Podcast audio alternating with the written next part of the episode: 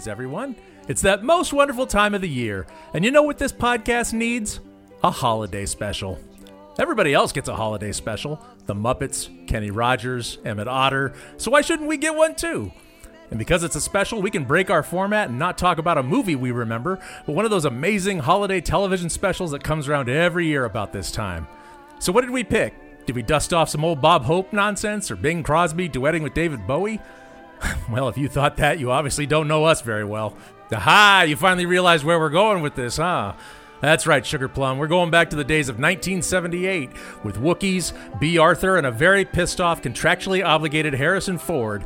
Get ready for the Star Wars Holiday Special.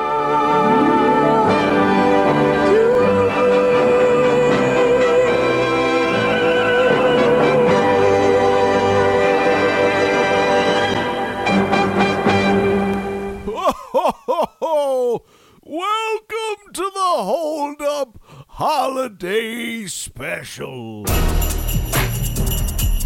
Every now and then, we pick a holiday film, we throw it in, and we find out does it still hold up? Oh, I'm John Longino. I'm John Nelson. And I'm Ray Morton. Merry Christmas and Happy New Year and Happy Holidays. Welcome everybody to I think the first actual hold up holiday special. I don't think we've ever like Oh, yes. broken format for this before. And welcome back everybody. Ray Morton's with us again. See, I told you we weren't going to wait another 5 years before we had you back on and here Welcome you are. back, Ray. Thank you for having me. Welcome to celebrate Life Day with us. I appreciate it. I can't wait. Children, if you want to write itchy what you want for Life Day, be sure to write us at holduppodcast at gmail.com. or you can visit our website, holduppodcast.com. Well, everybody, hey, let's welcome back to the show Ray Morton, writer, film historian, author of such books as King Kong, The History of a Movie Icon, and Close Encounters of the Third Kind, the making of Steven Spielberg's classic film. Ray has started also a cottage industry of popping up in other people's film histories with equally long titles. Uh, he wrote a chapter for John Guillermin, The Man, the Myth, the Movies, and now he's in the new book, Secrets of the Force, the complete, uncensored, unauthorized history of Star Wars, edited by Edward Gross and Mark A. Altman. Ray, that's amazing. That's wow. This is like the closest to meeting a Jedi I'm ever going to get. I, I Seriously, you know, in one hand, like, oh, Phil Tippett is talking about something, and then, oh, it's uh, uh, George Lucas is mentioning something, and then it's Ray Morton comes in and he's walking amongst giants. wow. I know it's a little odd to see to see my name alongside some of those folks, but uh, an honor as well. How is it that the world's foremost authority on King Kong gets uh, involved in a Star Wars book? This I must know. Well, Ed Gross and Mark Altman are the editors of these books, and a few years ago, they reached out to me based on the work I do at Script Magazine, or used to do at Script Magazine, since I'm I'm not with them anymore. I do you know I do a column about screenwriting and the technical processes and the creative stuff, and they asked me to contribute to an oral history they did on the James Bond series, and they wanted me to talk about it from the point of view of the screenwriting. So I commented on the screenwriters, all the many people, and then also the films themselves from a script point of view. And that went well. It's a really great book that they put together, and and I guess they were pleased with my contribution because when they did the Star Wars one, they asked me to do that too. And somehow I got a little carried away because even though it's an oral history, really I wrote my contribution because um, we didn't really do it as like an interview. And I just started writing every thought I ever had about the entire Star Wars saga. Ended up writing about 75 pages, and they pick and chose what they felt was was worthwhile for the book. But I still have a ton of it sitting here in the computer. So my blathering on about Star Wars. That, that's awesome. Uh, well, I do notice there's a large gaping hole in uh, one of the Star Wars subjects that you speak upon, and that is the Star Wars Holiday Special. So, what happened there? well, honestly, I forgot about it.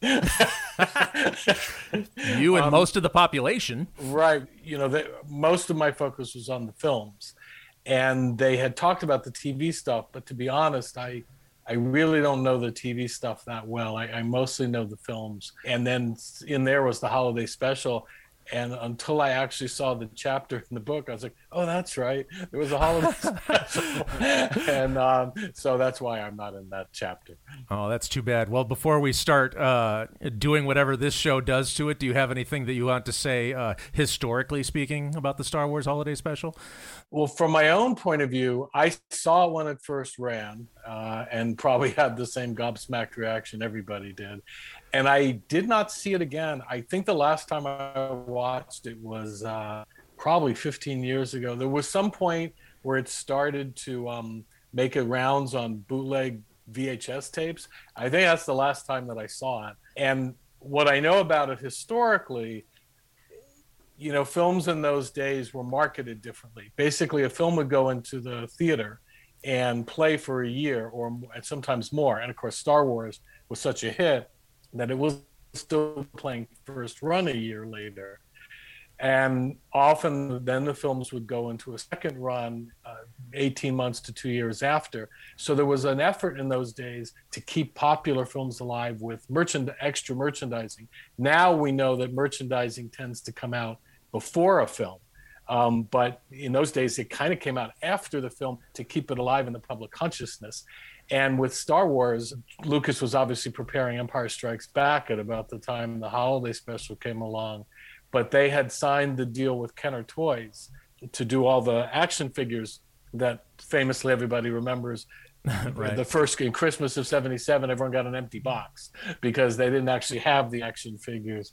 So the action figures came out in 78, and Kenner wanted Lucasfilm to promote, do something to promote it and that's where the idea of the holiday special came about.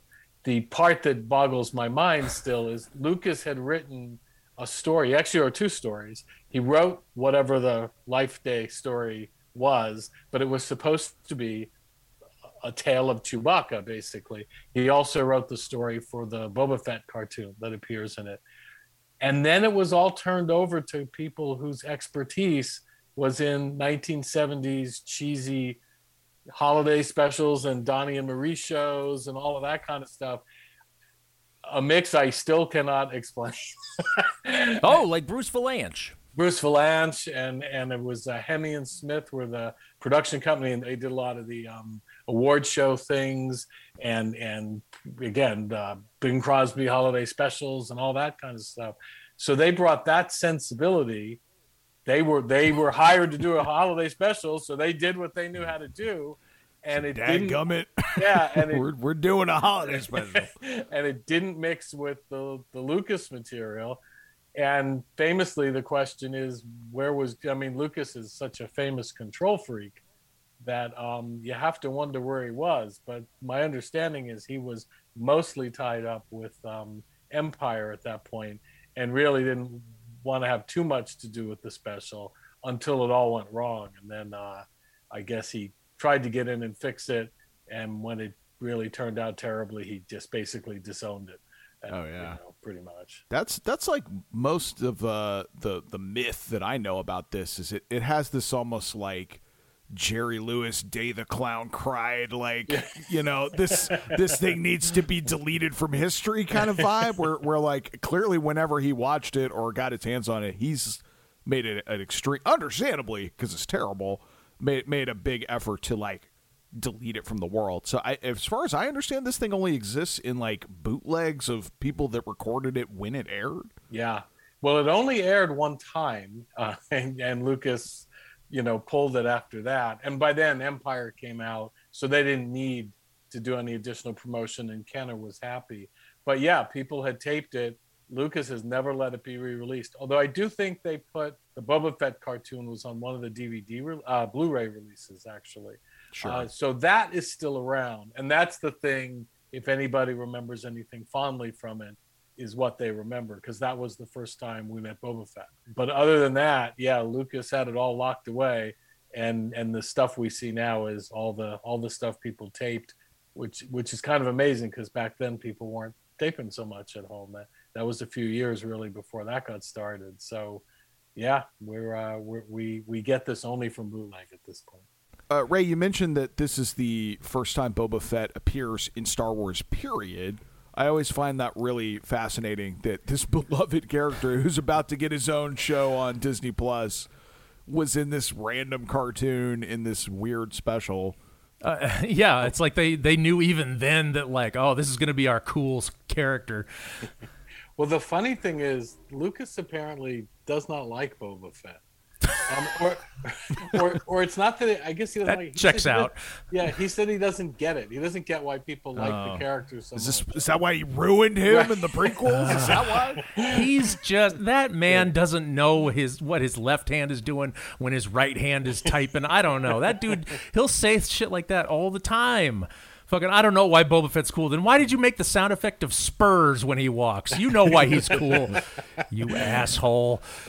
He does this weird revisionist stuff. My favorite one is he talks about how when the Empire came out, nobody liked Yoda. It took a long time for everybody to come around and like Yoda. I mean, Yeah, I'm that's sorry, I was there, man. everybody loved Yoda. Yoda Yeah. was never disliked. Like, yeah, that's crazy. Yeah. Well, speaking of which, what uh, you know about what age were you when the Star Wars phenomenon hit, Ray? I mean, were you like a young, you know, a child, a teenager? Yeah, uh, I, yeah, I was a teenager. I'm trying to think. I was probably when when Star Wars came out. I was 14, so this would have been late 15, somewhere when the holiday special came out. okay. Yeah. Because uh, so you, I assume that you watched it live. Oh yeah, well, Star Wars, man, it was like you, we- you needed more Star Wars. I'd probably seen the film at that point.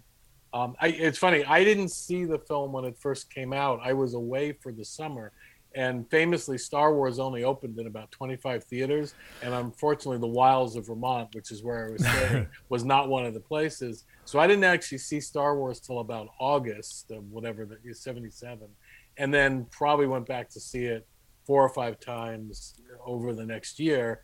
And then this special came on at Christmas, and there had been one like making of behind the scenes kind of thing that you know, so I watched that, and then this came on, and I will say even as a kid, I never really liked any of these holiday special things. And I never really understood why Star Wars was doing it, even at that age. But I was like, "Hey, man, more Star Wars!" And then, you know, and then you watched it, and you're like, oh, it's like maybe maybe some maybe some things should stay forbidden.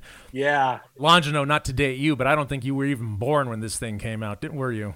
No, not at all. In fact, my experience with this special is likely uh, very different from y'all's. I mean, I you know uh, certainly I yes I wasn't alive when this aired. Uh, I was born in '81. My mom was uh, pregnant with me w- during Empire, and then I Oh. caught Jedi at like two. So you know, that's when I got on board. But no, my my experience with the special was like I had no idea it existed whatsoever. I I spent my life a huge Star Wars fan, seeing those movies, buying the toys, watching all the you know like cartoons and the and the Ewok movies and all that shit. And I didn't I didn't know this existed at all until I went to college. Ah. And now you know now th- ba- back then the internet wasn't quite the internet that it is today. Right. Um, but I like clearly someone had word had kind of gotten out. This thing sort of started going around because uh, someone in my uh, dorm was like, "Oh yeah, you like Star Wars? Have you seen the holiday special?" And I was like, "Holiday special? What the hell are you talking about?" and actually, at that time, I couldn't find it online. I ended up buying a bootleg DVD on eBay Nice.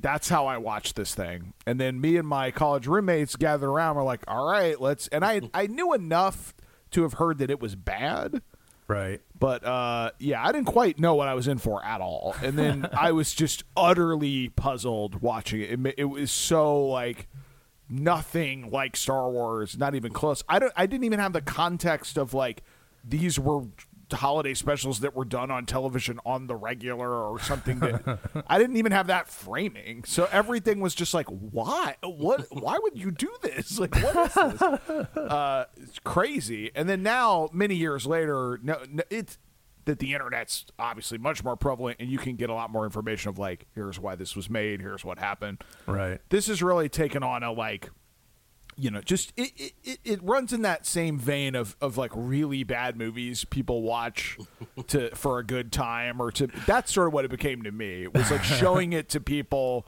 and watching their shock as i laughed and tortured them um, Uh, another aspect of it I really remember. I don't know what version we're watching tonight, but the bootleg that I got also had the television commercials in it Oh that, man. pl- that played when it aired. Yeah. And so sometimes people cut that out, but sometimes people leave them in because I don't know who the whoever like the person that had the VHS that is is like the canonical like first bootleg version. That it, these that these commercials came with it. In fact, one of them is so silly that I think there's a South Park episode where they basically recreated the commercial. Oh, that's it's, funny. Uh, I, I don't exactly remember the context, but it's it's it's some like labor dispute or like women's labor movement, and they all like Oh, I, I they know come out singing a song or That, something. That and like, was I- uh, the ladies' garment workers union. Look for Yeah, the there union it is. label. Yeah, that was a big deal Yes. back then. Wow, that's crazy that Yeah. people in the 70s had labor disputes. Thank goodness there's nothing like that going on right now in the modern age. yes. But I remember that that South Park episode was like the most inside of inside, where it's like uh, if you hadn't seen, at least for my generation, if you hadn't seen this bootleg and had seen the commercials therein, because certainly Trey Parker and Matt Stone, they're not they're not a terrible much older than me, or uh, maybe they're around. I think they're about my age, yeah. Yeah, but they, I think they've said like, oh yeah, we just saw that on the the bootleg and put it in South Park. Right. Well, since you've raised it up, I was about what four when Star Wars came out, which would have put me at exactly five, I think, when uh, the holiday special came out. Uh, and of course, I watched it live on TV because I was not going to miss anything Star Wars, like Ray said. Uh, and though I have seen bits and pieces of it over the years, I have not seen it in its entirety since that that night. Because, like Ray, even at five years old, I remember a vague, my first vague sense of disappointment in the commercialization of a product I loved. Because I, you know, you could tell nobody was. Ha- I mean, maybe Mark Hamill and Carrie Fisher were having fun, but Harrison Ford was pissed the whole time, angry as fuck that he was, you know, being forced to participate in this nonsense against his will, and yeah, just everything just seemed so wrong. So yeah, even at five years old, I was sort of like, I don't think I like this. um, but I did like the Boba Fett cartoon because, of course, everybody loves Boba Fett. And the- course. the crazy thing is, I didn't know about this, but I guess there was some kind of a thing running back in those days to promote Empire. If you took like five proofs of purchase from the toys and sent out those, those and you know a buck fifty, you could get the early. Uh, though not the ones that'll poke your eye out, Boba Fett's. You could get the uh, you know the the acceptable Boba Fett's that don't poke your eye out. And my mom just presented it to me one day, like came out in the yard, and said, "Oh look, I got you something," and she had mailed away the proofs of purchase, and there was Boba Fett, and I was like, "Oh my fucking god, what is this amazingness?" From Kenner's Star Wars collection comes the Stormtrooper, the Sand People, and all 20 action figures, including new Hammerhead, Snaggletooth, and more, each sold separately. And now, Boba Fett, Star Wars villain with his laser rifle.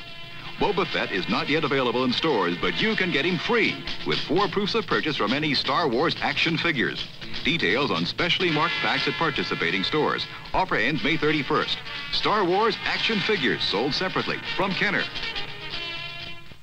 Well, the thing with the Boba Fett, like I, I think the reason that he got so promoted in the cartoon is you have to remember it was all designed to promote the Kenner toys, and there was nobody new, and and the only two re- the new characters that were gonna come in Empire that, that were major were Lando and Boba Fett, and obviously Yoda, but they couldn't release anything with Yoda, and I don't think anybody wanted to buy like a you know Billy Dee Williams action figure at that point because nobody knew who Lando was. Um, Right. So I really think the reason he got so promoted was he was the costume. Also, no actor associated with it, so they could just Right. sell more Star Wars toys before Empire came. That was also one of life's major disappointments. As much as I liked Empire as a kid, I was so looking forward to what Boba Fett was going to bring to the Empire Strikes Back, and what I saw Standing there was a man in a cool costume standing there and not doing terribly much. So, but somehow I, I skipped that over by the time he got to Jedi, and I was like, oh man, Boba Fett's back, and then he gets knocked out by a blind dude and uh, eaten by a beast that doesn't move. It doesn't. It doesn't move. The Sarlacc coming folks. to Disney Plus, the most badass bounty on earth. can't avoid being hit by an unsighted fellow and uh, falls into a hole. Yeah. So, uh, well, okay. So now we've all like thrown out our, our first experiences with this thing. What memories do you have specifically? Like Ray, I'm sure you remember it, uh, you know, perfectly with your uh, uh, amazing photographic memory. But I, like I say, I, I remember like you know I saw a picture of Bea Arthur singing at the cantina, and I was like, oh, I guess that happened. I don't Oh, even remember that. I do remember Carrie Fisher singing, and she sang to like the tune of Star Wars, right, or something like that. Uh, honestly, I remember her singing. I don't remember what she sang. I remember Harrison Ford seeming pissed off. Mark Hamill wears some weird wig. That's all. But but I think he was still recovering from his car accident at that point. Oh, interesting. I remember Bea Arthur being there. There's some sketch with Harvey Korman, which Oh yeah. you know I don't know. Art Carney's in it. Right. Um, and I do remember even then thinking Art Carney has no idea what Star Wars is and has no idea why he's in this thing. Right. There's something with some weird acrobats. I can't remember. Oh my god. Yeah. Um, yeah. And and there's a lot of really bad knockoff Chewie family masks of some sort that actually looked sort of creepy and uncomfortable as opposed to the sort of cool thing that Chewie was, I think. Well, there's like this 20 minute intro, right? Where like Han Solo is in the Falcon with Chewie and they're heading to, to Kashyyyk for Life Day. Mm-hmm. And then you have this 20 minute silent film with Chewbacca's family. Oh, it's it's not silent. Well, I mean, You'll, you'll wish it was. they're speaking to each other. They're basically, Yeah. well, I say it's a silent film, but they're speaking to each other in grunts and growls so you don't know what they're saying. And they didn't subtitle it, right? They didn't. Oh no. No. No. Yeah. Not not not a not a moment of it is subtitle. No, it's actually fr- frankly for like accidental comedy, it's one of the greatest things ever because there's nothing funnier than like it was Star Wars, baby. Here we go. I can't. I'm so excited. And then you hit play on this thing, and yes, it is 20 minutes of like pain, where it's it's it's just a bad, not like v- not even vaudeville. Like it's just it's it's if I remember, it is Chewie's family at Kashyyyk, yes, living in the tree, which is also crazy. It's like I think what the first time you ever see Kashyyyk, period, uh, and it's man, it's it's it's like a mom and a dad and a baby and a grandpa, and their names are like itchy and lumpy and and silly. It's w- just the stupidest shit, and it's like you're like for, forever. It, you'll feel like you're watching it for an hour. It's insane, and that's just the start.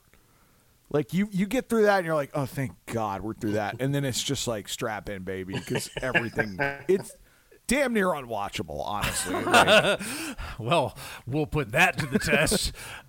there was this sort of and this gets a little lost in the the Star Wars legend too, but it really was a movie that if you got it, you loved it. But there was a big group of people, especially older people at the time, who didn't get it.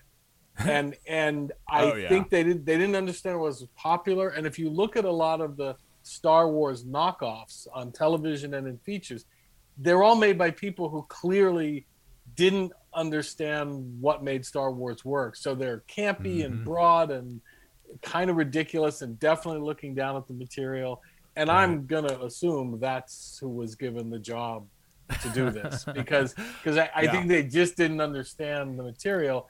And No, the guy who probably could have told them, I guess, wasn't so interested in that's a fantastic point and way to put it. It does play like people who have no clue Yeah. what it's it, actually honestly in hindsight as a huge fan as someone who like the thing about star wars is star wars came out and then got copied it's still being copied like Right. it, it's like the template for like the big blockbuster movie it's been done a million billion billion times so there's something just so weird and archaic about watching a bunch of people just not get it yeah. just not even close. Yeah, you're right. They'd have little comedy scenes like you're watching a sitcom. Mm-hmm. And the guy, I think there's something at like a shop where someone's in ro like might as well be Jedi robes, selling like robot parts and making jokes and stuff. And you're I think just that's like, the Harvey what the- is this? part, actually. Yes. Yeah, yeah. Oh my god. It's crazy. They're like it's like they take the traditional like pieces you would have in a special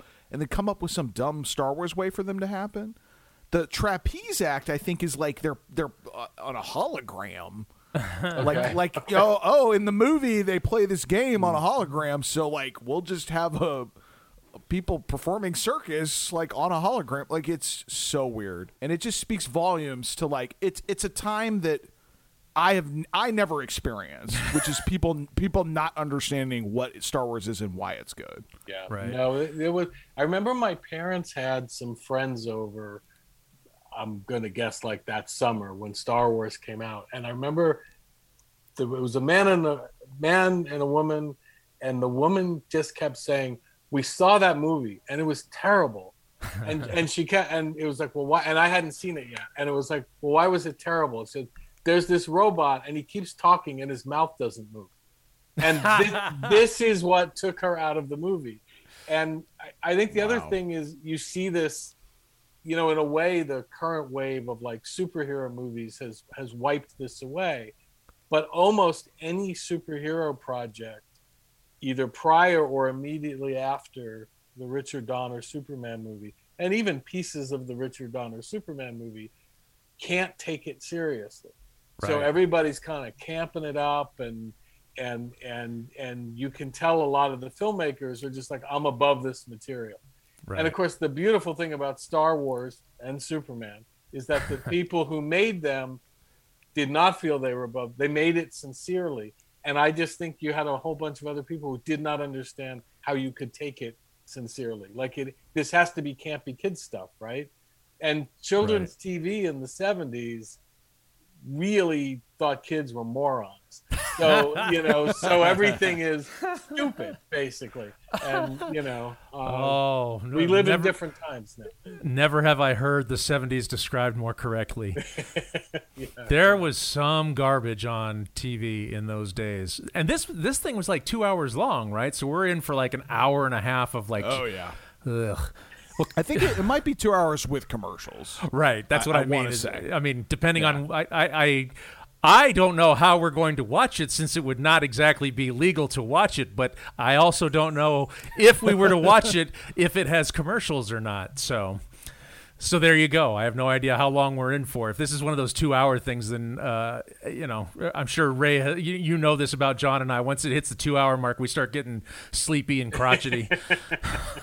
Well, it's, honestly, at, by the end of this, time will be a concept you don't even understand because there's two hours and then there's this. Like, get ready. Like, you're gonna be like, oh my gosh, surely it's been an hour and it'll have been like ten minutes. Like, I will say I caught the very beginning of this when I was, uh, you know, looking around the internet for uh, clues of this ex- existence, and it had that thing at the front, which I assume is the CBS thing at the time, where it was like dun dun dun dun dun dun, dun and it was that Yep. big like Yep. shape that came at you swirling, and everybody who's a '70s kid knows what I'm talking about. You knew that when the CBS special logo came toward you, then you were in for some shit.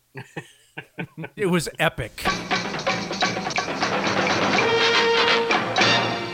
And but then of course and then there was the Star Wars special behind it and all the good feelings ran away. But there is to this day I can't watch that thing without feeling the sense of like giddy anticipation that the kid in me felt whenever that was in front of something. It's like oh my god something's going to be good. This is special. It says This- so right. right. in the name. it's a special. And then they would put like the peanuts on it or what yeah after I think they started putting like the peanuts Arbor Day specials. It started going in front of that so it started to lose its luster. But yeah I just remember as a kid that was the big deal and there was a tradition of some fairly good Christmas stuff, but it, most of it is from the 60s and got repeated through the 70s. like the Charlie Right. Brown Christmas is actually quite good. And and some of the Rankin Bass, the, the little stop motion animation, Rudolph the Red-Nosed Reindeer and all that, they're they're they're pretty good. They're also only a half hour, which is really nice. and, and that was a big deal. So, and every show had a Christmas episode, and there were lots of. I mean, the whole idea of a special is a thing nobody even understands anymore. Um, right You, you know, but and those those basically meant one-off variety shows. And, Right. Um, and how that became a Star Wars thing, I don't know. children before the internet and before you could get everything you ever wanted at any time you wanted it you had to wait once a year to see this crap yep, that was absolutely, it Absolutely. and in and in the case of the star wars special even though i hated it i was like waiting for it to come around again never came around again Mm-hmm. and left a, a hole in my heart because I was hoping for something that I hated to come back around again. But I was five, so what did I know? And that night has returned. Yes. Because here we are. I, I don't know if we should. I mean, is this one of those things that we say, hey, does it hold up? Ta da! Because it can't, right? What, what is our criteria for hold up though? is I it mean- as bad as we remember, or Well, that's I guess. I mean, this we, we don't often find ourselves in this spot where nobody is defending the material. So, so I Yeah, guess no. There's there, there's no universe where anyone here goes to bat like it's good. There's, no. This is like one of the most infamously, notoriously bad things ever. so, so does it hold up to that? Uh, let me chime in. Yes. uh, yeah, it's gonna be trash. Well, here's what I'll chime in. I'll say if it holds up enough to entertain the three of us for, you know, an hour and a half or whatever it is, then I'll consider that a hold up. If it's a hold up like I'm bored to tears and there's just it's not even funny how bored I am, then that we're starting to get into some really icky territory. Icky. Yeah. Yeah. See what I did there? what do you think, Ray? What what scale are you measuring on? Uh, I, I guess I feel like I will measure it based on the cringe factor. If I'm cringing more than I'm laughing, then it's not going to hold up. I guess I'm actually curious to see if the Boba Fett thing holds up for me, like because that was the one thing that seemed good back then, and I don't know if it's good now. I don't know. Now I haven't seen it since that time. Was that I, I know that the style of animation was kind of weird, even because they were kind of mimicking not anime, I guess, but they were trying to go for a different style of animation at that point, right? the, the company that did it was this company named uh, Nelvana, and they later, I think they went into features. I think they they might have had something to do with later on, like the My Little Ponies and things. I think, but yeah, like a lot. Well, a lot of the Saturday morning animation at that time was mostly the Hanna Barbera stuff, which was very limited and you know uh, very very sim- simple in its uh, design and Simple, reusable. yeah nelvana did they did more like um, i think they did a couple of christmas specials they were trying for something a little more elaborate but it was all still television so it couldn't you know you were never going to approach like disney quality which in those days was the only animation that was out there you know Well, uh, if there's not anything else, then let us get aboard the Millennium Falcon and fly to Kashyyyk as we watch the Star Wars Holiday Special. And we'll be right back. Hey, CBS, what's coming on? Friday, blast off to a galaxy far, far away. It's the Star Wars Holiday Special, starring all your Star Wars favorites. Will Chewbacca get home to his planet in time for the big Wookiee holiday celebration? Watch and find out. Then on Flying High, the girls put it on and take it off. You know what? What? I don't think either one of us is going to get much sleep tonight. Join us for a Far Out Friday beginning at 8, 7 Central and Mountain. You're on. The Incredible Hulk will not be presented this evening.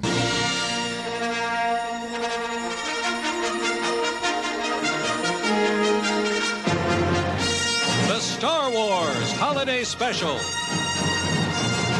Starring Mark Hamill as Luke Skywalker. Harrison Ford as Han Solo. Carrie Fisher as Princess Leia. With Anthony Daniels as C3PO. Peter Mayhew as Chewbacca. R2D2 as R2D2. And James Earl Jones as the voice of Darth Vader. Introducing Chewbacca's family. His wife Malla. His father Itchy. His son Lumpy. With special guest stars Beatrice Arthur, Art Carney, Diahann Carroll, the Jefferson Starship, Harvey Korman, and an animated Star Wars story on the Star Wars Holiday Special. Oh, ladies and gentlemen, we're we're back from the, uh, Star Wars Life Day Holiday Special. Uh, old old man Santa's gonna take a take a breather on that one. Um, well, Oh. guys, We did, did it. it. we did it. We did it. We saw the whole. We didn't fast forward anything. Sorely tempted. Fuck, I wish. Oh my god. Holy cow. Where where does one start in this amazing narrative? Let's shall we shall we take it to the beginning? when Han Solo and Chewbacca are outrunning stock footage from the original Star Wars to get Star to life. Wars, yeah. Yes.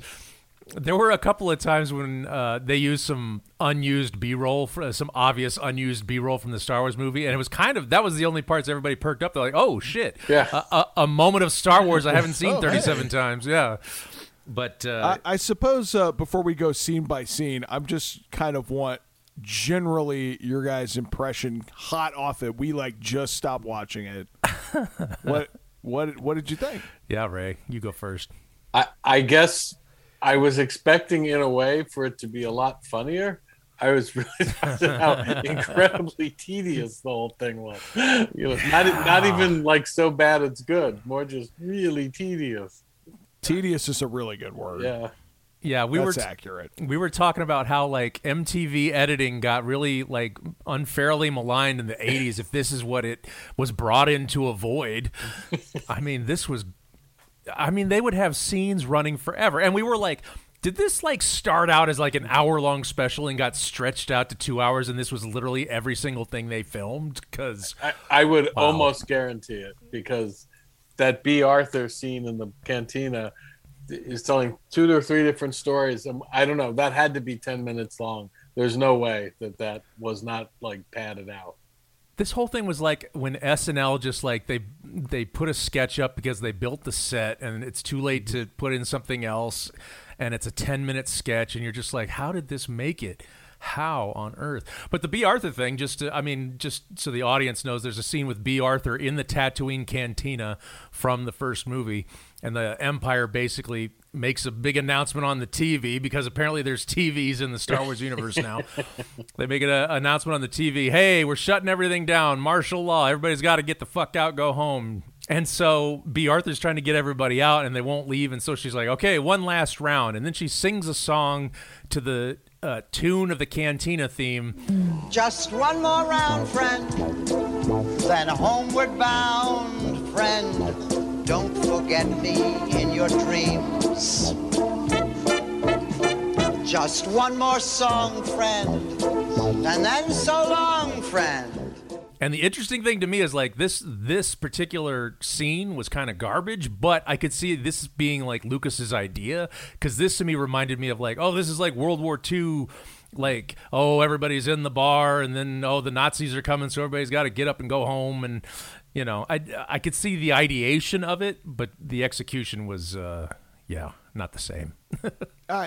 I, to, I mean, I'm not Mr. Defender of George Lucas, but I'm gonna step in here and say he had fucking nothing to do with that. Like, like even even on a conceptual level, I don't think this like cabaret one last call, you know, song. There's no way he was okay with like song numbers in it and stuff like that. It's just crazy. I don't know. We've shown George Lucas has proved over the years that he is not above making a dollar. Sure. I just I I I'm sure it's like his involvement's at the level of like George R. R. Martin in the final season of Game of Thrones, where it's like I don't know, like it was like written on toilet paper, like Life Day, Kashyyyk, you know, Wookiees. Like What- no, no, no, Like, no. It's pronounced. all. What is it pronounced? Kazooie or something like that. Kazuki. Kazuki. Yeah, Ka- Kablamo or whatever the fuck they said. Yeah, they can't even pronounce it right in their own show. It's insane. We say to a made-up name. What's kind of interesting is is like you see the it's a weird clash of sensibility and even of concept because if you pull out what story there was, Han has to get Chewie home and the Empire is screwing around and the Empire is threatening Chewie's family. You could have made a little half hour pseudo dramatic story out of that, perhaps. Right. And then they handed it over to musical comedy or variety show people who then I don't know, added guest stars and musical numbers. Like, why didn't you just make a little half hour, get Chewie home in time for the hallucinogenic cult, cult orgy or whatever it was? I swear there is there is more than one time where somebody in the the Baca family has gone off and watched something on a screen or in a holographic chamber or something. There is like there's one thing where Itchy, the father-in-law, goes off and watches Diahann Carroll sing a song, but it's not just, you know, her singing a song. It's her dressed up in some weird like icicle thing and saying I'm your fantasy. And Itchy's all into this. The human, you know, Wookiee disconnect doesn't seem to register with him. He's like, "Yeah, sing sing that song to me, baby." Oh, oh, we are excited, aren't we? And then she sings a James Bond inspired theme. If we could only bend this minute, infinitely extend this minute, then I could live my whole life right now. It sounds like it's all from Itchy's mind because she's like, "Here I am, I'm forming your perfect fantasy." It's like, I guess he's a Bond fan. I don't know. Like, well, given how many he's, screens, he's like incepting this. Like it's so weird. given how many screens are in that you know Wookiee home, then that's you know that makes sense that he's a Bond fan. They had a TV, uh, a monitor for the Empire, a Oh, little yeah. a little monitor for Itchy to play on, the holographic chamber for or, I'm sorry for uh, um, Lumpy to play on. And then Itchy had his own, you know, Clockwork Orange holographic chair. I mean, and I'm sure there's a couple I'm missing, but they would just like, this is more like a modern family. It's like everybody's off on their iPads and iPhones watching Life Day shit. well, that, that's what's so crazy about it is because it has this weird conceit of like we need to watch these bits or watch these musical numbers, which they work in with like, okay, kid, go watch some TV now, or oh, you imperial officer, Yeah. sit down and watch this thing. They're so concerned with like how do we set up these fucking bits, and what's insane as like as a holiday special, the one question y'all kept asking, which is perfectly valid, is like, what is Life Day? How does that work? What's the goal here? Like they talk nothing about the holiday that they're celebrating. But but oh, we can get a bullshit cooking class with like horrible Oh my wigs and God. comedy. Stir, whip, stir, whip, whip, whip, stir. Stir, whip, stir, whip, whip, whip, stir. Come on, faster all together now. Cooking can be fun. Stir, whip, stir, whip, whip, whip, stir. That was the It's literal crazy. worst. I mean, that was the nadir of the whole thing because Yeah, it was really bad. Chewbacca's wife, which by the way, even in a galaxy far, far away, the ladies are still having to do all the menial fucking tasks on the holidays, like In cooking and aprons. Yes, and she's watching what is obviously a Julia Child joke, and it goes on for minutes long. Unfunny minutes of the of the alien saying, "Oh, and then we're gonna put the thing in the thing," and it's just like it's. And I don't mash it, mash it, mash it. Yeah, and swerve I- it, swerve it. Cur- and, and you're like, and wow. Longino's like at one point uh, he's like I, I- I understand it's a joke but are there going to be any actual jokes in this sequence or is it just that uh, somebody's doing an alien version of Julia Childs and that's supposed to hold us over for 10 minutes that uh, people rolling it home just, ah! that was the Julia weird Childs. thing about all of the bits is everything like there's a whole bunch with Art Carney and some imperial officer who's basically taking crap from his store. And there's the Julia Child bit and that weird thing with Harvey Korman playing a malfunctioning robot. And and Jefferson Starship so doing a musical number which was terrible. But they all is all of the sequences went on way too long. They couldn't seem to decide if they were funny or straight. Like because the Art Carney scene, you could have played that seriously. He seemed to be mugging and making jokes, but there were no jokes being had. Right. And there was everything went on way too long. Every sequence. And there's a weird little love story between another Harvey Korman character and Bea Arthur. And you're like, Right. what does this have to do with anything? I mean, somebody obviously, I could just uh, either the creators of the network or somebody was like, like you say, Longino, everything had to be set up properly. They couldn't just let things happen because God forbid anybody be confused as to why things are happening. But I mean, it, it, it answered nothing. It always like asked 40 more questions than it solved. It was just, it was, it was the most like obtuse thing I think I've ever seen. Yes. And and Ray, I agree with you to your point. Like it's it's painfully unfunny. Yeah. It's not it's not even like, okay, you just didn't get Star Wars and you put this comedy special in front of it. It's like on its own, on its own merits of like a comedy sketch, it is awful. I, I don't think there's a single successful comedy bit in the entire thing. I'm trying to think of like a joke Yeah. that was funny. Well, that's what it's like. They seem to be like when the Harvey Korman malfunctioning robot. Was that the joke that the robot malfunctioned, or was the malfunction supposed to lead to a joke? And you just couldn't tell. It was just, yeah, I don't know. There was one cool part, okay? The cartoon lived up. The Bar- the Boba for me, the Boba Fett cartoon, everybody like stopped joking around and making with the funny Sure, and I mean, and it then had like a plot, right. It had Stuff happened. in it. stakes, Yeah. like yeah. yeah, it had a plot, it had a beginning, a Yeah. middle, and end. Things moved at a decent clip. There, there was a big character turn as, as shockingly Boba Fett was revealed to be evil. I had no idea. well, that's the best part is like canonically it works, except for one Sure, thing. The sure. only thing that didn't work in that cartoon is like, hey, we're gonna go find a mystic device that.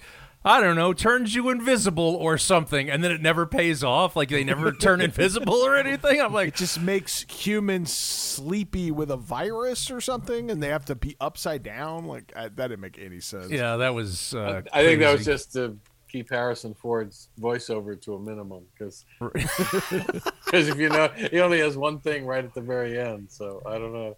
Although the part, one part that I liked that seemed very Star Wars was I liked Boba Fett riding around on a sea monster dinosaur, Yeah. Puff the Magic Dragon or whatever like that. That seems Honestly- like that could have been. Almost anything that happened in that cartoon, I was far more willing to accept than what happened in the actual live version of anything. Be- Even like at one point, like Luke takes us, you know, he's like, "Oh, I got to go find Han and Chewie," and he gets in a ship that is not the ship that we know because you know he rides in the X-wing and everybody knows it, but he's riding in a Y-wing, and we're like, "Why did he do that?" And then cut to inside the ship, and it's a two-seater which the Y wings are, I guess, and and he needed to take uh, C-3PO with him. So I'm like, oh, okay, well at least that makes some kind of sense, you know? I don't know. I'll, I'll challenge you on that. I don't think the Y wings are two seaters. I, They I might not be. in the Battle of Yavin like anyone with a co-pilot in a Y wing. Well, then there's no reason. bullshit. It's all bullshit.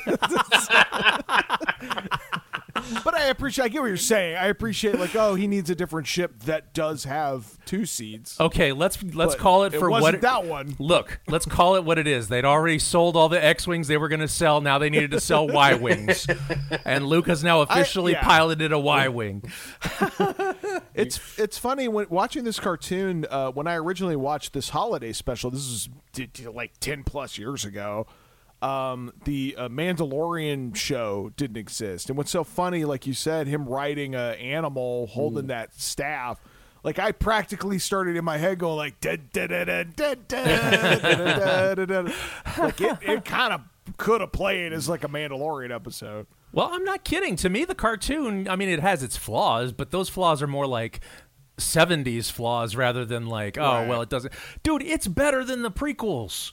It makes more sense and has more style. And I, I'm, yeah, I'm not I'm- going to deny that. Like, uh, that. That makes sense. I was I was down with it, but so but that was only what ten minutes. They could probably do another pass of animating Harrison Ford's face. That was a little odd. and I did like that it look. ended like every 70s adventure cartoon. They all turned to each other and laughed. yeah, somebody makes a joke. Ah! Oh, well. Even though I'm not sure the what they door. were laughing at, but it was still yeah. funny. Oh man, Boba Fett betrayed us and nearly killed us. That was funny. oh shit! Hope All we don't right. meet that guy again. Sorry, that that struck me funny. It's also I I and I shouldn't do this. I get really bogged down in the meta reality of the narrative we're watching because I, I mentioned this after the cartoon, but it's like Lumpy Chewbacca's son is watching this cartoon on his fucking Wookiee iPad or whatever. and, and like it's his father and and I'm assuming Godfather, whoever you know, uh, Yeah, all, all of his funny uncles. but he doesn't react like, "Oh, dad," like he's just watching a show. Or there's many times where they're watching what seems to be a fake TV show, but then the reality of like the stormtroopers and the imperial officers are in that and like bust into it and make announcements and stuff like I was so lost on like what's actually real and what's like a fake show they're watching. Or are they Yeah. watching live footage? They're Like, watching live footage from Tatooine in the cantina. they started So a, weird. a new reality show called Cantina. Uh, obviously they didn't think about it for more than a fucking nanosecond. So you know, clearly they were not burdened with this question. But it just it was so odd to me. Yeah, it was weird what they decided they needed answers on and what they could just let slide because, I mean, that whole beginning, like uh, Longino said it perfectly. It's like this 20 minute uh, growl fest and it- Shit show. and and what the fuck is going on in it? Uh, yeah, I don't know. It's it, and yet it seemed like it was like okay, we're gonna show the Wookiees talking their language. We're not gonna subtitle it because we have this intention. You know what I mean? It's like we we're going in full on on this idea that we have, and then it turns out well that was just one idea, and the next idea is they're gonna go see Art Carney dressed as Han Solo in a junk shop for 10 minutes and he's going to be doing a routine. Yeah, it's it was weird how like intention was always like just button up against like weird execution. Well, they I don't- like even like from, from a story point of view, they set up a little story in the beginning. We got to get Chewie home in time for whatever, right? And the Empire is after us. Why isn't that the story? Instead, they keep cutting to. Right. Um, I keep thinking of that that movie that they made about 20 years ago about um, the beetle who didn't make it, the guy who died, and like Backbeat. backbeat and every scene was like here's the guy sitting on his couch with his girlfriend while the beatles go out and whatever's going on off screen is the interesting story. And, and and i'm thinking here like chewie's on his way home and han's trying to get him home and we're watching the family waiting for him which is not dramatic. And and none of like that 20 minute thing in the beginning where they're all talking that might have been interesting if something had happened but nothing's Right. happening. And then the only thing that does happen is the Empire comes in to look for Chewie because they think he's hiding, and then they look in little tiny boxes and in stuffed animals because I guess Ooh. Chewie could hide in a little box. Oh my I- God. They're really fine tooth combing that Yeah. that apartment. Yeah. Like, it, it, if they're going house to house, it's going to take them like 17 years to check every house. That was the only thing I remembered as a kid. I told him as it happened. It was the searching, and at one point, one of the stormtroopers goes into Lumpy's room, and Lumpy has a, a doll of a bantha, a giant bantha doll, which I was like, damn, that'd be awesome to have. And then he rips the head off, and Lumpy's just like, you ruined my toy. And then he like puts it on the bed, and he's like starting to futz with it to like put it back together. And I genuinely like flash back to myself as a kid, feeling the emotion of like, oh, the poor kid, his toy got ripped. Oh, that's fucked up. And honestly, it's the only thing that my kid would probably identify with in this whole thing. She'd look at that and like, oh, they ripped up his toy. That's fucked up. so Shit, I mean that's how I felt too. Well, like you said, I saw it, it's like that's a sick ass bantha like toy. I literally was like, I want that, and then they ripped it. I was like, oh no, oh, that's fucked up. That thing's worth a thousand dollars now, or a hundred thousand dollars more like. amazing. Probably. They also have weird act outs. Like they started, like we've been watching it for a while, and then they started cutting to commercials, and we're like, oh shit, right, this would have been on TV and had commercials. And the first like commercial break was like, oh shit, they opened the door and there's stormtroopers, and I'm like, mm-hmm. well. I mean, it's kind of clunkily executed, but uh, there are uh, many network executives of today who'd be like, "Now that's an act out." You know what I mean? It was like, "Oh shit, you didn't see that coming." Then the rest of it is just like weird, creepy. Like one of them is like a stormtrooper standing with like above Lumpy, like threatening. Like, what is he gonna kill him? Is he gonna molest him? What's gonna happen here? It was very creepy. It's also like it's aimed at kids. I'm assuming the special and and all the act outs. Debatable, like, but- yeah, all of the well, yeah, all of the act outs are like, we're gonna kill this kid. right, the kid's Well, always that- getting well, threatened. that's kind of weird.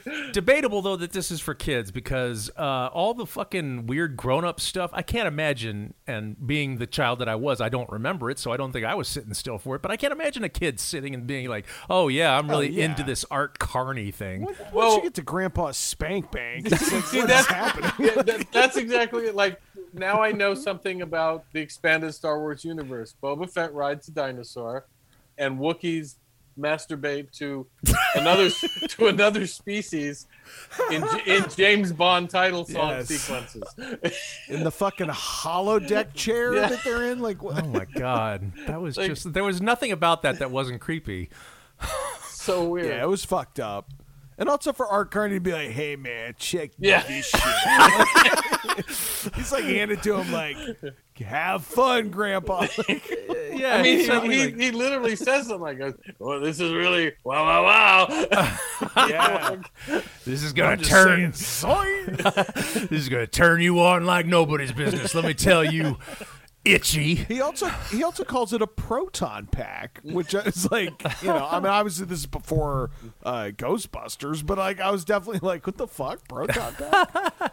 Well, that was the only thing they could think of, I'm sure. That was the, I mean, Star Wars, the movie, you look at it, and every so often they'll say something kind of cheesy, but for the most part, they don't like identify things. Well, look, here is my space gadget. Mm-hmm. You know, they're just like, well, give me the give me the spanner or whatever, or give me the thing. They they Yeah. they give real life names to things, and then of course. For this, they they turn it right back to like, give me the space glass that I may observe my my space videos. Well, no, because what they would do is do the stupidest shit. They would take things that exist in our world that the set designer just threw on there and then come up with like a space name for it. So they're like, oh, make sure you plug that into the laser port you know, instead Right. of the, the fucking plug. They had like speakers that were. That, I'm surprised they didn't have a turntable.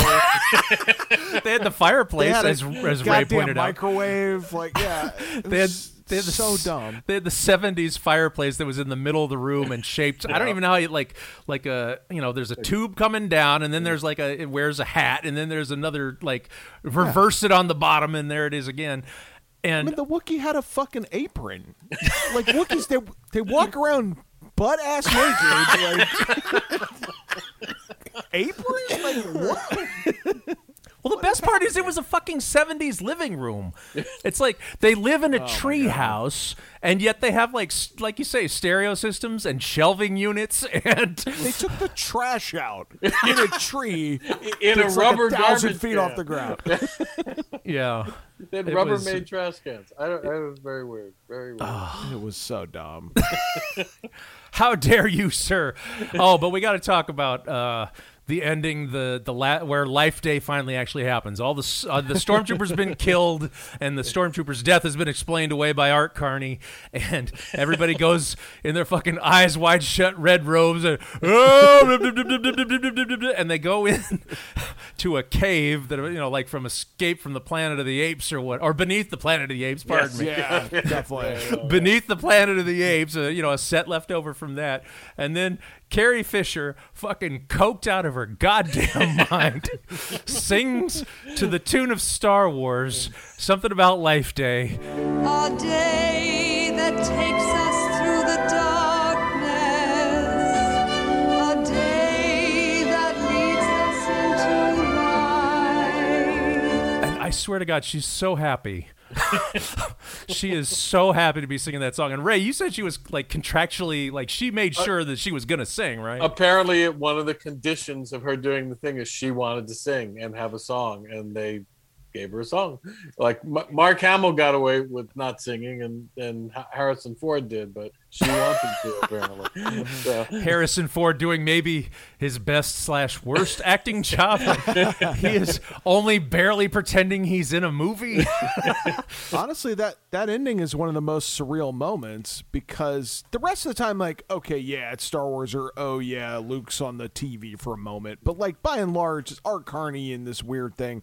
You're just like, what were they doing? But when you have like the cast lined up, it's all of them. It's so surreal. You're like, what?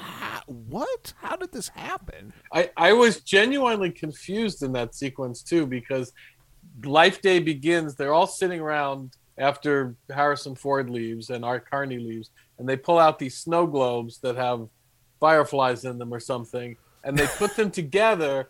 And then the next shot is them all walking across the stars to a glowing light. And I thought, did they all die? they all ascended. because it looks like, like the a end of. Monty Python's Meaning of Life when they all die Yeah. and go off into the light, and then they're in the cave, and yeah, I don't know. And then, well, right, but then, and then Princess Leia, who was nowhere near their planet, suddenly is there. As is the, as are the droids, as is Harrison Ford, who had to go move his car. You know, that was the last time we saw him. He's like, oh, I gotta go move Gotta the leave. Falcon. so suddenly everybody's reunited in death, and then they sing their Life Day song, and then. The this is the only interesting thing to me. Well, like that cave scene was actually kind of interesting, I must admit. But then they cut to the family, the four Wookiees, sitting around a table. Obviously, a table done up for dinner, but there's no food in the bowls, and they sit there, empty salad bowl. yeah, empty out. salad, and and we were, and they sit there, and then they hold their hands up, and they hold their hands together, and the camera sort of pans away gently, and I was like, well, this is honestly, I mean, this is the only thing about Life Day that like speaks to like a Wookiee experience or whatever. It's like, oh, we're honoring like the dead with no food or whatever. It was, you know, it was Uh, like, but again, it's it's not the Wookiee experience. It's like they're doing the holiday meal of a, of American family, but like with Wookiees. I'm surprised they didn't say "God bless us, everyone" in like. well, they might have. They didn't subtitle it. Remember, so Yeah, they I wouldn't be surprised. I would not be the least bit surprised if they did that either. and then in the middle of all of the Life Day stuff, which I'm guessing is some reflection on either those who have gone before or those whatever, Chewie remembers all the scenes from Star Wars. He basically remembers the plot of Star Wars. Yes. Right. They- he flashes back to, uh, and I'm sure for me that was like, oh, here we go. Here's the good part. I can't see Yeah. this at home because there were no VCRs back then. Ah, and then James Earl Jones was in it too. This is the most amazing thing. James Earl Jones said, "Yes, I will grant you my voice for this fucking abomination." I- Because he, what, he was in the cartoon, and then he was in like one scene. Yeah, they they overdubbed a, a shot from the movie. Um, and I I think Which I was said- amazing. I think I said this while we were watching it, but the thing I think is so interesting is he refused credit for his voice because they were he was offered credit for Star Wars and he said no because he didn't want to get in the whole Exorcist controversy over who did the voice. Then he also denied credit for Empire and then accepted it for Jedi because he thought it was the last movie. But I'm thinking, but he also accepted credit for this because it says and starring the voice of James Earl Jones. I'm like, so that one you wanted credit for, but not Empire. I'm telling Wars. you, the man needed health insurance or TV residuals or something. something, yeah. He was probably like, they're going to show this every year till the end of time. I want my name right. on this.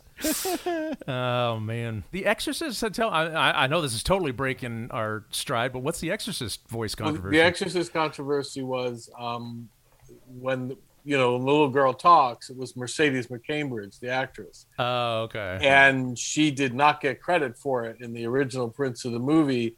And then when it came to Oscar time, she raised a huge stink because they there was talk about nominating Linda Linda Blair as Best Supporting Actress, and uh, and Mercedes McCambridge wanted wanted to be considered for that. And James Earl Jones was on the board of the negotiating committee. He's like, nope, staying away from that. And he he he said that's why he refused credit for Star Wars.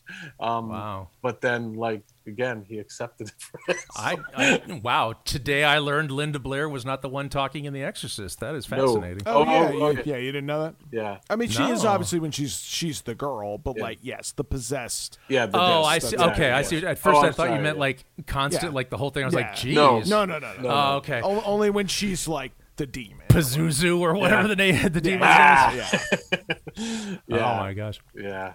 All right, but back to the matter at hand. The Star Wars holidays. Well, that was the other thing about this. There was almost no acknowledgement of the holidays, right? I mean, they kept talking about Life Day. That was No. their lip None. service, but there was no like holiday feel to everything. There was a war feel. I mean, that's where you hmm. get the like, you know, the Imperials and houses being searched and the bar where everybody's got to go home and stuff like that. But there was just no feeling of like a holiday. And I was like, wow, that's that's kind of an interesting trick because most holiday specials can't help but fucking smash it into your face every 10 seconds. They're like, hey, it's a Christmas thing. I actually thought it, and I, you know, again, hadn't watched it in many, many years, but I thought they were going to do more Christmas stuff, like, like you know, call it a different name. But I Mm-hmm. somehow, in my memory, thought the Bea Arthur thing would be some kind of Christmas song, and the Art Carney thing, and like none of it. It's actually all kind of. It's a little bit heavy and grim. for the most part, which is, which is just so weird for what it was supposed to be. Well, I, I think it's one of the you know many examples of why it's just an abomination and an absolute failure. By the way, to the question of did it hold up, if, uh, if we're gonna uh, round back to that, uh, yeah, it was horrible. Like it was. It was somehow worse than I remembered. Like I had it so low of like this is dog shit, and like man, it's real. It's staggering how fucking bad it is. but it's definitely not so bad it's good. It's just bad. Yeah, Like, no, it's- Right. it's- you can't you can't yeah. even enjoy it. Yeah. Like, It's exactly. it's so mediocre in so many ways. That's it's it's not even like yeah, they they don't like make these big swings and miss and it's not just like, oh shit, that's so like, you know, like the prequels. They aren't these like failures of execution. Yeah. It's just sort of just sits there. well, it, it's like we've, we've kind of been saying this, but just conceptually, it's just strange. It's like you don't, I don't really know what they were trying to do because at least if you see like a terrible variety show, you say, okay, they were trying to do a variety show and it was really, really bad. I don't know what they were t- trying to do here. And in a way, it's kind of still don't, yeah. it's kind of weird that it's kind of ahead of its time and calling itself a holiday special too because my memory is most things at the time were just like eh it's a christmas special get over it you know Let's non-christians not give this thing any credit. I- uh, hold, hold on, hold on. I, I'm, I'm just, I'm ahead just its time. Well, perhaps there's a better way to describe that. I'm just saying that calling it a holiday special was already setting it apart. You know what I mean? It was already sort of insisting we are not part of your typical Christmas routine TV. So I don't know. I just thought it was interesting that they call it a holiday special. They make up a whole holiday that ain't nothing too, you know, that that, that we know anything about, and then they manage to have, you know, 90 minutes of a 97 minute experience not be about anything. you know. Uh, Well, I, I, I think Ray, to your point of the strangeness of it, to me that is the only value this thing has. is the the the only joy I get out of the, this is people that don't know about it and me playing it and them just. That's all I get out of it is the the bewildered look on their faces. And actually, uh, Nelson, there was a moment during the cooking segment. I looked down and you had a look on your face of just utter bewilderment like jaw literally agape like what the fuck like and i that I is- just was like, that was that's it that's the only value That was such hacky bullshit even then. Julia Child imitations were hacky, unfunny bullshit. and the fact that they went with it and then didn't add any other jokes is just like, how did they think this was going to fly? I mean, just like you say, I would rather have seen like David Bowie and Bing Crosby duetting and singing an alien Christmas song than what we got, which is just weirdness and grimness and really long takes of, of, a, of, of a lot of things. Jesus Christ. endless sequences with no dramatic point at all. But luckily, they went on forever. So yeah, I don't know. And um, just to pick on people's physical appearances, Mark Hamill was wearing some kind of wig that I couldn't quite figure out. Well, yeah, you were saying that he was shooting, uh, uh, oh, I forget, what, a military movie, right? I think it had to be the big red one or something. Because Okay, I'm trying to sure. figure like why did he have that wig on? And it, it just must have been that his hair was cut too short for to be recognized as Luke Skywalker. Well, what was so interesting is that he had the wig on. He, they had given him like caked on makeup, which we thought maybe was to you know uh, cover up the scars from his accident, maybe. But he also was super thin, like thinner than he was in Star Wars, and his eyes were like lit up in some way. I don't know if it was the lights they were, using, but he looked. They had a lot of makeup around his eye, like um, eyeliner and stuff. Which Maybe he borrowed something from Carrie Fisher. I don't Maybe. I don't know. that may be the only way anyone got through it. I almost couldn't identify him as Mark Hamill. Is my point. He looked like Right. an ice skater, or you know, he was singing from a musical. But I would not have necessarily pegged him as Mark Hamill until his voice, you know, popped up. Speaking of which, this was the first time I think that he did uh, voiceover work for a cartoon, which then Mhm. became his life's work. yeah, and he's, he's so wonderful at it too. You know. Well, I mean, it was that was the thing. It's like this might be better than the live stuff he's doing. So, anyway, You know, you know what just struck me as interesting because this is around the same time as the special, give or takes a couple of years. It's so bizarre that the Muppet Show gives Star Wars more reverence Yeah. than this. like, like, how did there's? I don't know if it's just Jim Henson or what. Like, how did they sort of kind of get it, and this didn't? Well, shorter for one thing. It's that half hour we're Yeah, talking about. true, 22 true. minutes. Well, the Muppets have a very specific uh, tone and comedy of their own, though, right? And it's like if you pop up on the Muppets, you're in their world, right? So that makes sense to me that, like, even if Luke Skywalker pops up in their world, even if they're being serious, then the Muppets are still going to be the Muppets and they're still going to do their thing around it. So I think that's what you're. T- Plus, of course, ha- everybody's crossed over on that because it's the Henson Company that Right, helped out right. with Empire. Frank Oz is one of the cast. He's, you know. Yeah. So it makes sense to me that, and I'm sure Lucas was much more involved at that point because the movie had actually been made. So he would have more investment and have more to say about it, probably. I don't know for sure, but it just seems to me that, like, by that point, he would be back in it. this one, he totally, you see his lack of involvement up to the fact that we didn't even see him in the credits, right? At the yeah. end. Yeah, no, not at all. And, So, yeah, so I, I just figured. And all the accounts I've read is he authored the story, both stories, the Boba Fett story and then the getting Chewie home for Life Day story. But I guess he decided not to have a credit or something. Well, it makes sense that the the Boba Fett story he would author, and they can't touch that and change that around because it's animation, and back then it would take you a year to Yeah, animate yeah. something. Right, so. right. I Yeah. almost wonder, and I have no idea how to verify this, if that's how the whole thing began. Because it is kind of weird um. that the cartoon gets dropped right in the middle of what is otherwise live action. Right. I'm wondering if if that's how, or whether they were two separate projects, and and were put together somehow. I, I I would love to find the answer to that. I'll go dig. Well, given that he went into animation with like droids and um, what, what was the other one? Was Right. it the Ewoks? He must have done the Ewoks. Ewoks, yeah. He went But, I into mean, obviously that was a few years later. Right. But he was, uh, you know, I think he was on that train, you know, in his mind already. He's like, how can we, you know, this is obviously built for a cartoon. How can we make a cartoon? I wouldn't even be surprised if they made the cartoon as like a, you know, testing something out, like testing, like a pilot, It's like- basically. like, a pilot, totally. Right. And then they're like, "Yeah, we got this thing here. You want to air it?" Yeah. Right. So yeah, that that makes sense to me, honestly. And uh, speaking Hmm. of the strangeness of things, uh, if you watch any of the other Lucas spin-offs of Star Wars, like the Ewok movies, uh, what are the other ones? There was a couple other spin-off movies he did, right? Or was it just Ewok movies? no, just um, Just just, the Ewok? Ewok films, yeah. Those are strange too, even in their weirdness and their your goofy kidness. Those have like some like at the beginning of this one, they have that kind of weird like oh the Ewoks Mm-hmm. run around and hunt and whatnot. Well, my, my favorite thing about those Ewok movies is the first movie, the entire plot revolves around rescuing the girl's family from a beast and they're successful, and then in the second movie, they kill the whole family. Right.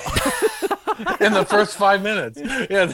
it's Yeah. like totally wasting our time with the first movie. It's like, okay. It's like a Friday the 13th. It's, you Yeah, know, it's exactly like that. It's, yeah. That always really tickled me. the first Ewok movie was shown on television. Whenever they would go to commercial, they would have a clip from a scene to come. And I remember that the whole uh, crux of the thing leads to will the family escape? And I remember I was actually watching it with some of my brothers, and we were saying to each other, Is the family going to escape? And when they went to commercial, the clip was the family escaping. You're like, way to kill the story, guys. wow. so, yeah. It's like, well, we don't need to watch the rest of it now because they just hadn't told us. hadn't mastered coming ups, had they? No, not yet. Not yet. I guess not. That's some garbage. Jeez. Well, uh, gentlemen, did it hold up for you? That's my question. Well, uh, no. But if you mean did it hold up in that I had a wonderful time What, watching whatever it, that means to you. Yeah. I had the best time watching it with you guys. If I had watched this alone, I might have either fallen asleep or hung myself. So the fact that I could enjoy it so much with you guys, uh, you know, that's that's the hold up part. The the show itself does not. That that does not hold up. No. Yeah, I, I, I second the enjoying watching it with you guys because I, I probably would have turned it off if I was watching it by myself. Absolutely. But, but um, the I will say it won't hold up because I was kind of hoping it would be so bad it's good, and it it was just so tedious that I so I have to say no. It's Yeah. a real slog. Yeah. For sure. God, 97 minutes. That was ridiculous. I was hoping for the commercials after a while. like a thousand. I, s- Oh I swear God. there was I times did- there was a couple of times I like would check the time and just be like, oh, no. he would. And, like and, and you could always tell when you checked the time because you would let out this groan. he would audibly groan and be like, "Oh!" And we're like, "Are you oh, okay?" He's like, "I just checked the time." Oh my God, we've got an hour left of this garbage. miserable. Miserable. I think there was actually a point. It's right. It was the Cantina song. I don't think I'd ever seen that. I actually don't think I ever made it through. like I, I, I fast forwarded to the end to catch like the last bit, but I think that was my first time making it through the entire thing. Like, and perhaps last. Who knows? yeah. Oh, almost certainly. One day, well, what's funny is Lonchino's daughter came in while we were watching, and she you've shown her all the Star Wars stuff, right? So the best thing he's uh, sure, she's seen the most. Yeah. most of the Star Wars stuff. The way he explained it to her, his you know his seven year old, eight year old daughter, he said. Oh, this is a non-canonical Star Wars special from the '70s, and she sort of. The best part is she sort of nodded her head and said, "Oh, okay." like she understood non-canonical means you don't have to worry about it. She's like, "Oh, okay, great, then I won't." and off she went. well, thank you for joining us, Ray. This has uh, been a wonderful time, despite the subject matter. Absolutely. Thank you for having me back. The book is Secrets of the Force, the complete, uncensored, unauthorized history of Star Wars, edited by Edward Gross and Mark A. Altman. Uh, Ray has a good chunk of that. What's the name of the James Bond book? You can go ahead and pimp that one too. It's uh, Nobody Does It Better, the complete unauthorized history of James Bond. I haven't even read that one, so that that'll be a, a treat for me. Everybody should pick that, that one up and all of Ray's other books. He's got them on Amadeus. He's got uh, Hard Day's Night. He's got you know, dude, whatever your pleasure. He's got a movie book for it. Check Any way you want to go. Anyway. Thank you. Thank you, John Nelson, and thank you very much, Ray, for joining us. If you would like to send us an email, you can uh, email us at holduppodcast at gmail.com, or you can also visit our website, holduppodcast.com. There you'll find links to everything, including our Twitter, our Instagram, Facebook, all that good stuff. And until next time, Nobody moves. Nobody goes to Life Day. have a happy Life Day!